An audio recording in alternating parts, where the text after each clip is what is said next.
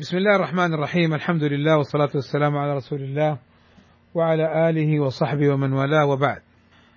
مر معنا ما يتعلق بالمواريث من جهة بيان الأركان والأسباب والشروط والموانع وبيان الوارثين من الرجال والوارثات من النساء وبيان بعض الرموز والاختصارات المستعملة. وفرض الزوج والزوجة والبنت وبنت الابن. فنراجع سريعا هذه الأمور. فالحقوق المتعلقة بعين التركة قبل التصرف بها خمسة وهي على الترتيب. الأول مؤنة تجهيز الميت من كفن ونحوه. الثانية الحقوق المتعلقة بعين التركة كدين برهن.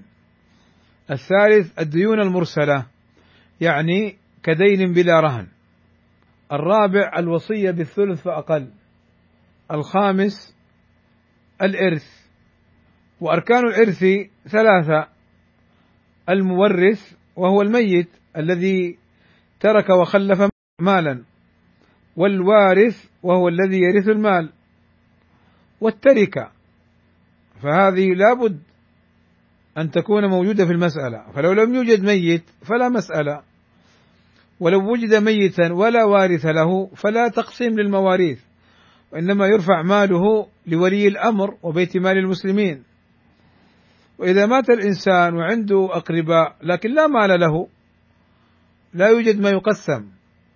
هذه أركان الإرث. أما شروطه فثلاثة أيضا.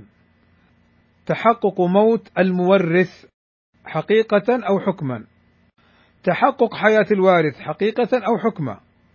وبينا الفرق بين الحقيقة كأن يموت المورث بين يدي أهله أو حكما بمعنى يكون غائبا ويحكم عليه بأنه قد مات. كذلك حياة الوارث حقيقة بأن يكون موجودا أو حكما كالحمل. ثم الشرط الثالث العلم بسبب الإرث.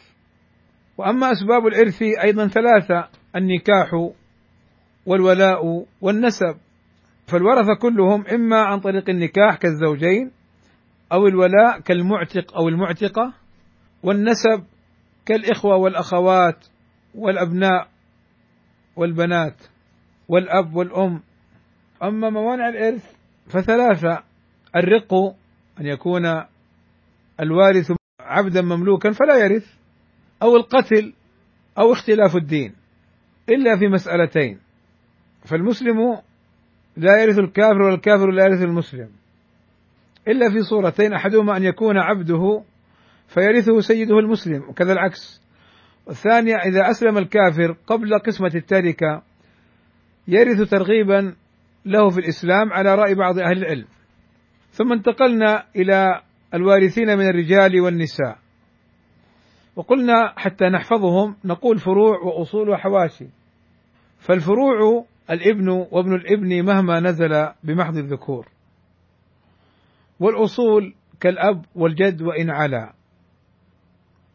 والحواشي الأخ الشقيق والأخ لأب والأخ لأم وابن الأخ الشقيق وابن الأخ لأب.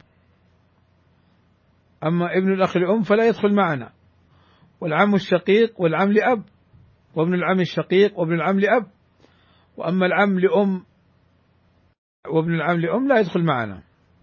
ثم الزوج والمعتق. وأما الوارثات من النساء فكذلك فروع وأصول حواشي أما الفروع البنت بنت الابن مهما نزلت بمحض الذكور. وأما الأصول كالأم وأم الأم وأم الأب وإن علت أما الحواشي فالأخت الشقيقة والأخت لأب والأخت لأم والزوجة والمعتقة. ومر معنا أن الإرث نوعان إما بالفرض وهو النصف ونصفه وهو الربع ونصفه وهو الثمن أو الثلثان ونصفه وهو الثلث ونصفه وهو السدس. ومن الرموز والمختصرات التي لا بد من حفظها ما المراد بالفرع الوارث؟ قلنا الابن وابن الابن مهما نزل بمحض الذكور والبنت وبنت الابن مهما نزل أبوها بمحض الذكور. هذا هو الفرع الوارث. وأما الأصل المذكر المراد بالأصل الأب إلا في باب الإخوة والأخوات لأم فالمراد به الأب والجد. وسيأتينا بما يتعلق بباب الجد والإخوة. شقائق لأب. المعصب ما المراد به؟ البنت يعصبها الابن بنت الابن ابن الابن أو من هو أنزل إن احتاجت إليه. والأخت الشقيقة يعصبها الأخ الشقيق والأخت لأب يعصبها الأخ لأب. والجمع في علم المواريث المراد به اثنان فصاعدا. والورثة المذكورون في المسألة إنما هم بالنسبة إلى الميت دون النظر إلى العلاقة بين الورثة. فلو مات إنسان عن أم وزوجة وبنت. فالزوجة زوجة الميت والأم أم الميت والبنت بنت الميت. وإن كانت أم الميت هي جدة البنت. وإن كانت زوجة الميت هي أم البنت مثلا قد تكون أمها وقد تكون امرأة أخرى. زوجة أبيها مثلا. فنحن في المواريث لا ننظر للعلاقة بين الورثة فيما بينهم وإنما ننظر العلاقة بين الوارث والمورث. فقط. وفائدة معرفة الوارثين من الرجال والنساء أن غيرهم لا يرث ولا حق له في فرض ولا تعصيب إنما هم من ذوي الأرحام. وسيأتينا إن شاء الله باب ذوي الأرحام. وقولهم أحيانا مطلقا يعني ذكرا كان أو أنثى قريبا كان أو بعيدا. وقول بمحض الذكور أي لا توجد أنثى بينهم. وقولهم أدلى من الميت أي أقرب من الميت. ويستخدمون الرموز شين للشقيق أو الشقيقة وأخ أب للأخ لأب أو أختب للأخت لأب وأخم للأخ لأم وأختم للأخت لأم وعين للعصبة ومن محجوب.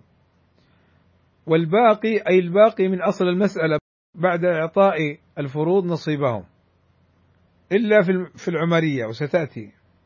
وعصبة بالغير يعني الابن مع البنت وبنت الابن مع ابن الابن أو من هو أنزل احتاجت إليه والأخت الشقيقة مع الأخ الشقيق والأخت لأب مع الأخ لأب. للذكر مثل حظ الأنثيين. وعصبة بالنفس أي يرث بنفسه استقلالا لا بغيره وهذا سيأتينا إن شاء الله في باب العصبات.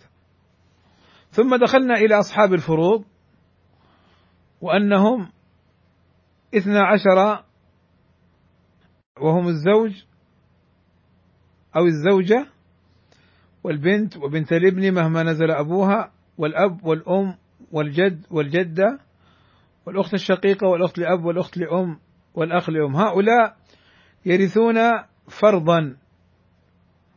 طيب الوارثون من الرجال والنساء مروا معنا وقلنا بأن عددهم خمسة وعشرون. فكيف فقط هنا اثنى عشر؟ فرح البقية البقية يرثون تعصيبا ولا يرثون فرضا. مثلا العم الشقيق ما يرث إلا تعصيبا إما بنفسه فقط العم الشقيق. الأخ الشقيق لا يرث إلا تعصيبا إما بنفسه أو بالغير. المعتق والمعتقة لا يرثون إلا تعصيبا وهكذا. ومر معنا الزوج والزوجة وأن الزوج له حالتان إما النصف وإما الربع.